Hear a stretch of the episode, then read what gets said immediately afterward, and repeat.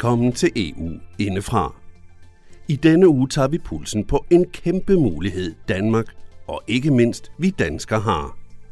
En mulighed, der dog kræver, at både de danske politikere, de danske medier, ja, danskerne selv vågner op. Hvis den her kæmpe chance skal udnyttes, så kræver det, at vi holder op med kun at koncentrere os om den danske andedam. Slut med at nærstudere vores egen lille navle. Men det skal også være slut med at undervurdere vores lille kongeriges betydning, for vi kan få kæmpe betydning. Hvordan det hænger sammen, det kan du finde ud af i vores udsendelse, som kommer her.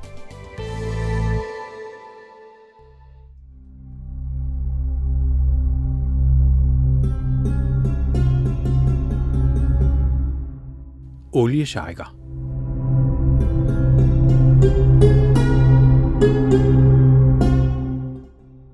Man ser dem for sig. Hovedrige araber med diamantbesatte uger, kæmpe biler, luksuspaladser og penge som, ja skidt, eller ørkensand.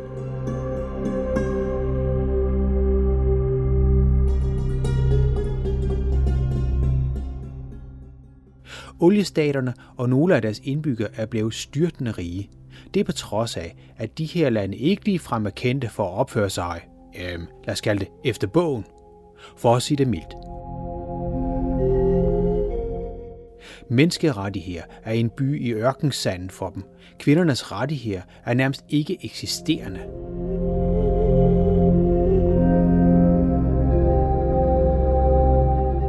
Men ingen andre lande tør gøre noget, fordi de er så rige, samt har olie og dermed en enorm magt.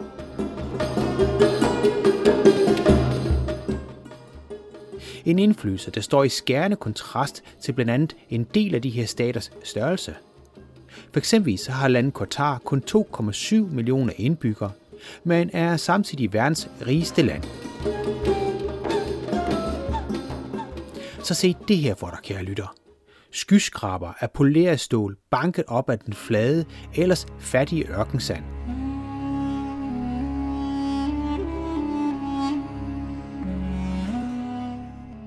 Biler i millionklassen i gaderne. En kæmpe kunstig ø bygget ud foran kysten. Ikke fordi der var behov for den, men fordi Qatar bare havde lyst.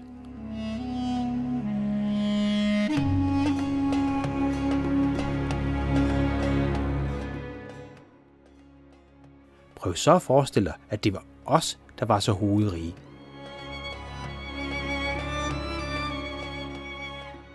Det er jo ikke fordi vi er fattige, men alligevel. Det er nok de færreste af os, der er rige som en rigtig oliesjejk. Men det kan vi måske blive i vores fremtid. Det er der i hvert fald en person, der mener, og han præsenterer sig selv her.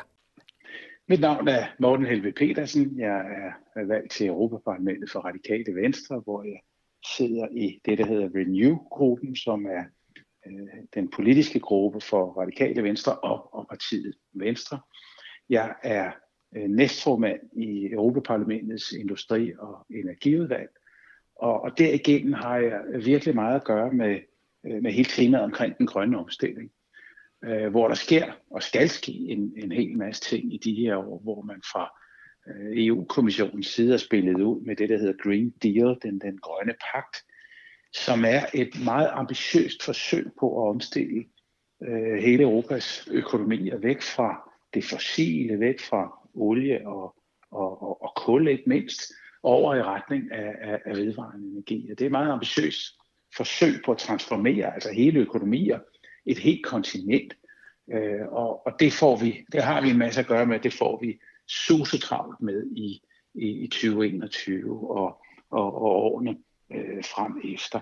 Og det har jeg altså hænderne fulde med i kraft af, at jeg er næstformand i Industri- og Energiudvalget, og, og jeg er også Renew-gruppens ordfører på øh, senest hele temaet omkring øh, havvind, som jo er, er, er utrolig perspektivrigt i forhold til at bekæmpe klimaforandringer, og også en masse spændende erhvervsperspektiver i forhold til, at, at, at Danmark har altså en række virksomheder på det grønne område generelt, og ikke mindst på havvinden, som, øh, som er aldeles førende, aldeles i verdensklasse. Så det er også et, et, et godt eksempel på et område, der, der forener de overordnede klimapolitiske interesser med også muligheden for at skabe danske øh, jobs, vækst og, og arbejdspladser.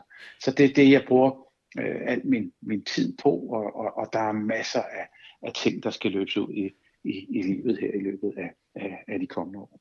Jeg ved, at du sidder jo, øh, som du selv nævner, nede i Bruxelles, øh, og du kan sådan se lidt på den danske debat udefra. Hvordan synes du, den udspolder sig? Jamen, jeg synes, vi ikke tager nok højde for, hvad der sker europæisk og hvad der sker globalt. Jeg synes, vi har en tendens til, at, at vi tror, at det er at Danmark og danske forhold, der sådan, er, er dem, der hersker ude i den store verden.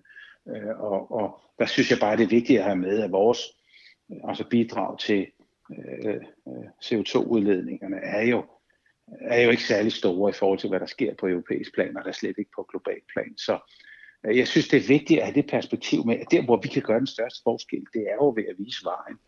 Det er ved at udvikle nye teknologier og bruge dem. Det er ved at vise nye veje i forhold til samspil mellem forskellige sektorer inden for energiområdet.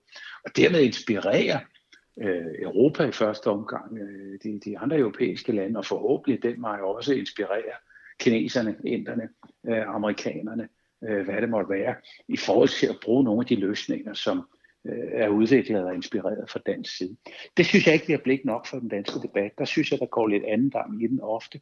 Øh, vi koncentrerer os om at kigge os selv i, i vores egen navle, i stedet for ligesom at skyde brystet frem og sige, prøv at høre, vi har så meget at byde ind med, der gør, at vi kan gøre et endnu større, vi gør en endnu større forskel på europæisk og på global plan, hvis det er det, vi vil. Det glemmer vi. Det synes jeg, vi overser, og det synes jeg er synd og skam. Morten Helve Petersen, øh, du siger, at vi skal være rollemodel, og samtidig med så siger du, at vi også har en meget lille udledning af CO2 øh, i forhold, altså globalt set. Nu per indbygger har vi vist et ret stort fagtryk, men det er en helt anden historie. Men hvordan er det, at sådan et lille land skal være forgangsland? Altså er det virkelig nogen, der vil få øje på os? Tror du, at amerikanerne vil få øje på, på danskerne? Tyskerne for den sags skyld, som jo lige vil installere en ny øh, pipeline med, med gas. Altså har vi virkelig en rollemodel at spille i virkeligheden? Ja, men det er jeg ikke i tvivl om, at vi har. Øh, og, og når jeg går og diskuterer de her ting med kollegerne i hverdagen fra alle afkroger i Europa, så det er jo ikke fordi, at de kender sådan den danske debat i detaljer, eller ved, hvad det er, der, der lige præcis rører sig i Danmark nødvendigvis. Men, men de ved, at der er et eller andet, at der sker et eller andet på det grønne område. De har hørt om noget med nogle vindmøller, de har hørt noget om, at der er noget med noget fjernvarme og noget energiplanlægning. De har hørt noget med, at, at, at vi sådan set er ret gode til det her med at koble forskellige sektorer eller elementer sammen, øh, så det spiller sammen på en, en, en fornuftig og grøn måde. Så der er en enorm genklang altså for, øh, for sådan danske grønne løsninger, danske grønne indsatser. Øh, det, det er jeg ikke til kun i tvivl om, og det kunne vi udnytte langt bedre, øh, hvis det var. Og det er noget af det, der ærger mig i min hverdag, det er, at, at vi ikke tænker mere i de baner, at, at en forudsætning for, at vi overhovedet kan komme i mål med vores egne klimaambitioner i Danmark, jamen det er jo, at vi får resten af EU til at spille med, og gør EU det. Lykkes vi med det, jamen så er det et kæmpe fodtryk, fodaftryk, vi kan sætte på, øh, på hele den grønne omstilling. Det synes jeg, vi skulle blive bedre til at have et, et, øh, et blik for, end, end vi har haft til. Hvem skal blive bedre til hvad så? Altså er det dine danske kollegaer, politikerkollegaer? Er det industrierne? Er det den almindelige dansker, du, du henvender dig til i det? Altså hvad er det? Hvem hvad skal gøre hvad? Ja, men det er i høj grad også danske politikere, som øh, kun fokuserer på, hvad der sker i anden dam, og, og, og interesserer sig for det. Altså, øh, jeg synes, det har været noget af en, en, en, en, en, en, en, en lidt mærkelig oplevelse, det her med, at, at jeg har siddet og forhandlet direktiver og forordninger på eksempelvis elektricitetsmarkedsområdet og nogle af de typer ting, som øh, når vi så bliver enige i Bruxelles og omegn, jamen, øh, så er det noget, der rammer en dansk virkelighed øh, et år eller to eller tre øh, ned ad vejen. Og jeg har oplevet det der med at sidde og forhandle øh, direktiver og forordninger på plads i Bruxelles, og så oplevede, hvordan at man så skulle behandle det på Christiansborg, og det har man så gjort på 20 minutter eller et kvarter eller et eller andet den retning. Ikke? Lange, komplicerede virkelig tekniske, besværlige ting, hvor der er store, store økonomiske og politiske interesser på spil i forhold til energiafhængighed af russerne, i forhold til den tyske bilindustri, i forhold til øh, franskmænd osv. osv. osv. Og det er så ting, som bare glider igennem i en dansk sammenhæng, uden der er større debat om det. Og det forstår jeg ikke. Dels fordi vi kunne præge det mere, end vi lykkes med. Dels fordi, at det har direkte betydning, hvad der er, der sker i EU-systemet i forhold til en dansk sammenhæng.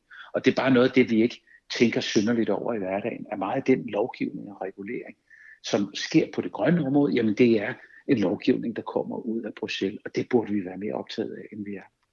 Er det så også, for at ligesom øh, skyde lidt på os selv, er det også i de danske medier, der måske også er for dårlige til at dække, øh, hvad I går og laver dernede? Er det derfor, altså hvis danskerne skal tage stilling, og de danske politikere, så, så er det vel kun, når medierne sætter pres på? Og, og det sker ikke i det omfang, det burde. Øh, jeg tror, der er 12-13 øh, korrespondenter i, i Bruxelles, som skal dække alt lige fra, hvad kommissionen laver til ministerrådet, til Europaparlamentet, NATO, fodboldlandskamp, øh, terrorangreb, pandemi, hvad det måtte være. Og de korrespondenter, de er dygtige og flittige arbejder som bedster i forhold til at, at, at formidle, men kan ikke nå det hele. Og jeg tror, der var over 1500 journalister akkrediteret Roskilde Festival den sidste gang, ikke? og 2000 på Folkemødet Bornholm. Ikke? Og jeg, jeg oplever, at der er et skrigende misforhold mellem relevansen og betydningen af det, der sker i det europæiske samarbejde, og så det, der bliver formidlet øh, hjemover. Og det er jo et eller andet sted også et spørgsmål om, om ressourcer. Og jeg har svært ved at forstå, når, når på, på det grønne område, at de retsakter, vi arbejder med i Bruxelles og at de har direkte virkning øh, for danske borgere, at det ikke er noget, der bliver øh, behandlet mere indgående tilfælde. Det kan jeg ikke forstå. Jeg synes, der er et skrigende misforhold i, i forhold til den reelle betydning og relevansen af det, og så den dækning, der er i danske medier. Morten Helve Petersen, når du sådan ser der, hvor du gør, øh, så ser du også EU som en slags nøglefunktion i forhold til den grønne omstilling. Kan du ikke prøve at forklare mig lidt, hvordan du ser EU's rolle i det her? Jamen EU er jo en, en, en kæmpe stor øh, enhed på øh, ja, nu 440 øh, millioner mennesker efter at englænderne har forladt øh, samarbejdet. Men det er klart, at, at, at de standarder, de politikker, de normer, som bliver vedtaget i det europæiske, jamen, altså det er jo også standarder og normer, som kan gå hen og præge øh, det globale. Og, og jeg husker tydeligt, da jeg startede i Europaparlamentet for efterhånden en del år siden, der var der en af de store danske grønne virksomheder, som kom til mig og sagde, jamen, at vi skulle være klar over, at det vi lavede i Europaparlamentet, når vi satte en standard, eksempelvis i et bygningsdirektiv eller noget, der har med energieffektivisering at gøre, altså et eller andet øh, sådan teknisk på, på det grønne område, at så sætter vi jo en standard for, hvad der sker i Danmark og på det danske marked. Men det er jo ikke, fordi det nødvendigvis er super relevant, fordi de er store danske grønne virksomheder. Nej, det er jo så standarden på det europæiske marked, der går hen og bliver interessant. Og det, der så ydermere sker, er, at netop fordi, at vi i EU har udviklet så omstændelige processer, som nogle gange tager alt for lang tid, øh, men til gengæld betyder, at vi tykker tingene igennem virkelig fra A til Z og, og mere til, at når vi så i Europa er blevet enige om en eller anden given standard, jamen så kan det være en standard, der eksporteres til resten af verden, fordi så begynder inderne og kineserne at kigge på, hvad de der skøre europæer nu har brugt to-tre år på, øh, og, og så lader de sig inspirere af det. Det samme er tilfældet for amerikanerne. Så alt det for sige, at for, at for nogle af de her store, øh, dygtige danske virksomheder, som øh, ja, Danfoss og Grundfos og Velux og Rockwool, hvad de hedder alt sammen, jamen der kan de standarder, vi går hen og sætter i Europa, de kan gå hen og blive globale standarder. Og dermed er det jo helt afgørende for de her virksomheders bundlinjer og mulighed for at, at eksportere, og dermed til syvende og sidst også for at ansætte øh, medarbejdere i Danmark. Så der går altså en linje fra, hvad det er, vi laver i Bruxelles, og så til det her med at skabe danske arbejdspladser på Als eller Bjergbro, eller, eller, eller hvor det nu måtte være. Og vigtigheden af det, relevansen af det, synes jeg simpelthen ikke er, er, er tilstrækkeligt belyst i, i den danske offentlige debat. Der, det er jo ikke nogen hemmelighed, at hvad skal vi sige, partierne, som er modstandere af EU, de er skrumpet sammen til stort set enhedslisten og vel delvis også Dansk Folkeparti. Men der er jo stadigvæk en del modstand ude i befolkningen mod EU-samarbejdet. Og nogle af dem her er jo måske endda interesseret i en grøn omstilling. Så hvor er det, at EU har sin styrke i forhold til den grønne omstilling? For du taler også om vindfarmer og så videre, og du taler om, at, der, at vi har mulighed for at levere strøm til 30 millioner husstande. Øh, så mange har vi ikke i Danmark. Så, så, så du ser altså sådan en slags eksportmulighed ja. igennem EU. Kan du prøve at forklare det? Ja, øh, jamen det, det gør jeg lige for at tage det sidste først. Øh, der, der er jo kæmpe perspektiver. I Danmark er jo helt utroligt privilegeret i, i, i hele det her, i og med at vi vi har Nordsøen og Østersøen som øh, omkringliggende have. Vi har øh, gode forhold til øh, øh, fredelige naboer. Øh, I hvert fald relativt fredelige naboer i forhold til, hvad man ellers oplever rundt omkring. Øh, og, og det er en fantastisk ressource og et fantastisk privilegium, at, at, at vi har de her to have, fordi hvis vi udnytter det her ordentligt med, med, med den her vindenergi og hav, havvind, jamen så, øh, jeg, jeg kalder det, at vi har potentiale og mulighed for at gå hen og blive altså Nordeuropas øh, havvindschejfer øh, i det eventyr, der, der står og vinder her. Ikke? Og al den grønne energi, der så kan produceres ud på, på Nordsøen eller på Østersøen, jamen den kan jo dels eksporteres til øh, andre lande i det europæiske, til Tyskland, til, til Holland, til Belgien, øh, øh, Sverige, hvor, hvor, hvor det nu måtte være. Dels kan den jo, og det er jo noget af det forskningen kører øh, i højtryk på i øjeblikket jo, udvikles og omdannes til brint, eller det, der hedder Power to X, altså nogle af de brændstoffer, der skal til i den tunge transport, i skibsfarten, øh, flytrafikken, lastbilerne i, øh, i, i, i fremtiden.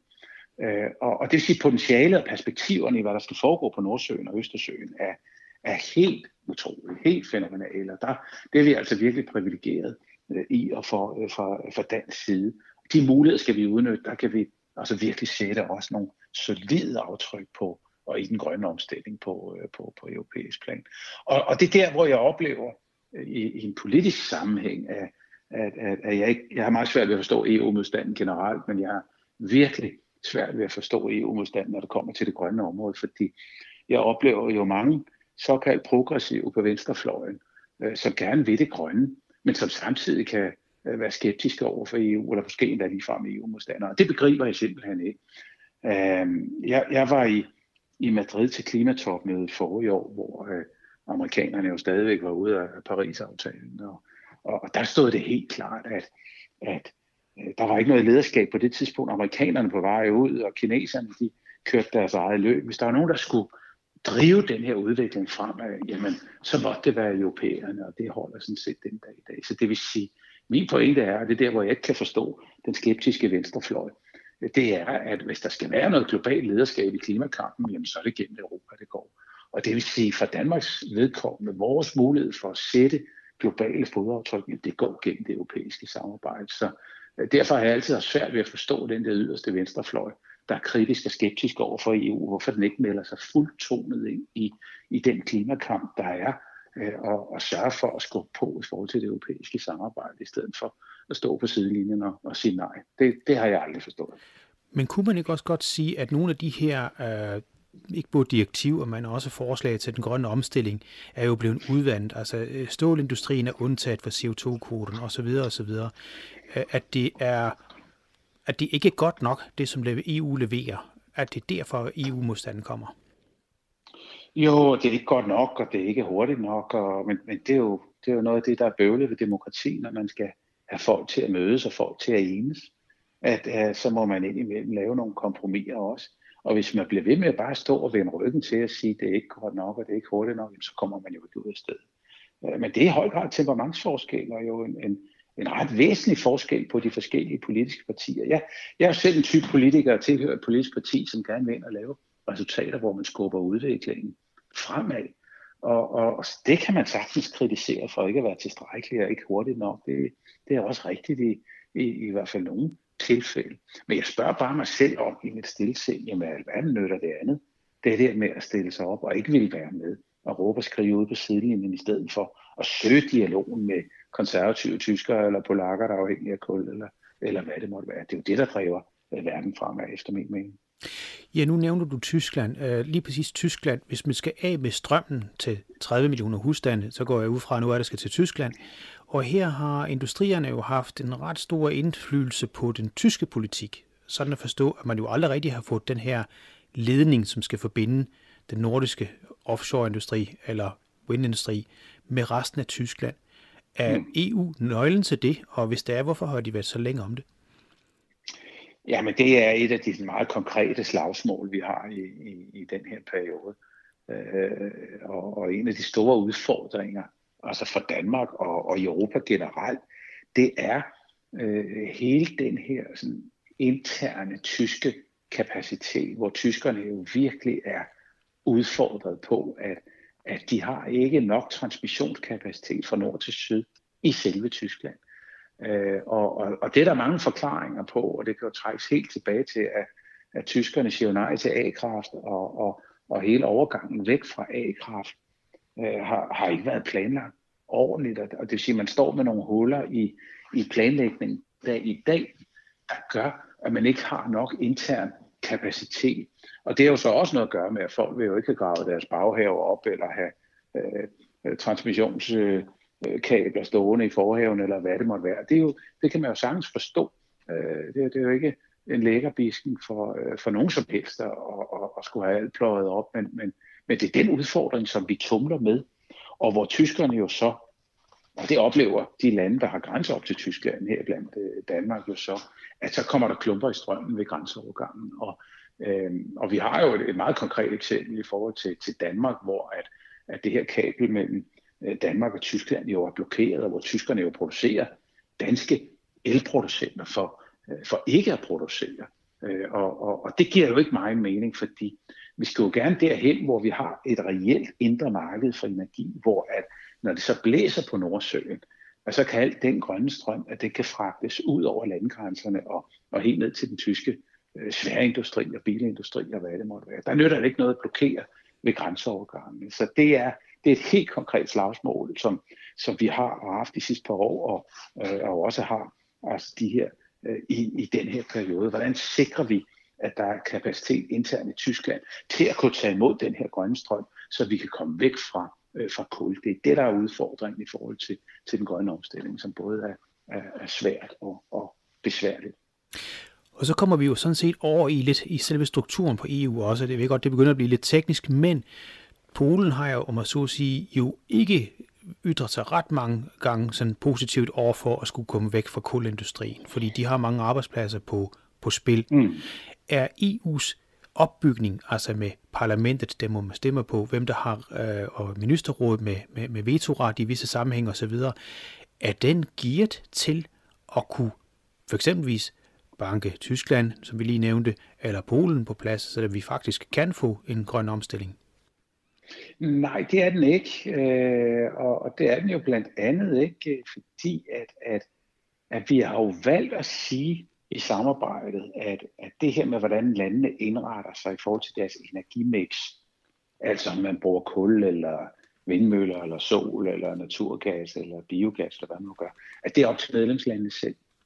Øh, og, og det er jo det, der sådan er paradokset i det her, ikke? at det her samarbejde, som er baseret på kul og stål i kølvandet på 2. verdenskrig, og netop adgangen til energi og til råstoffer og råvarer, at, at her øh, så mange år efter samarbejdets fødsel, at der er vi stadigvæk ikke nærmere det her med, øh, hvad det egentlig er, der er fælles på netop området omkring energiforsyning og energimix. Og det er jo derfor, at hvert land har sin egen historie og tradition og kultur på det her. Og i, i Polens tilfælde, jamen, der har man jo en århundrede lang tradition for kul og kulminer.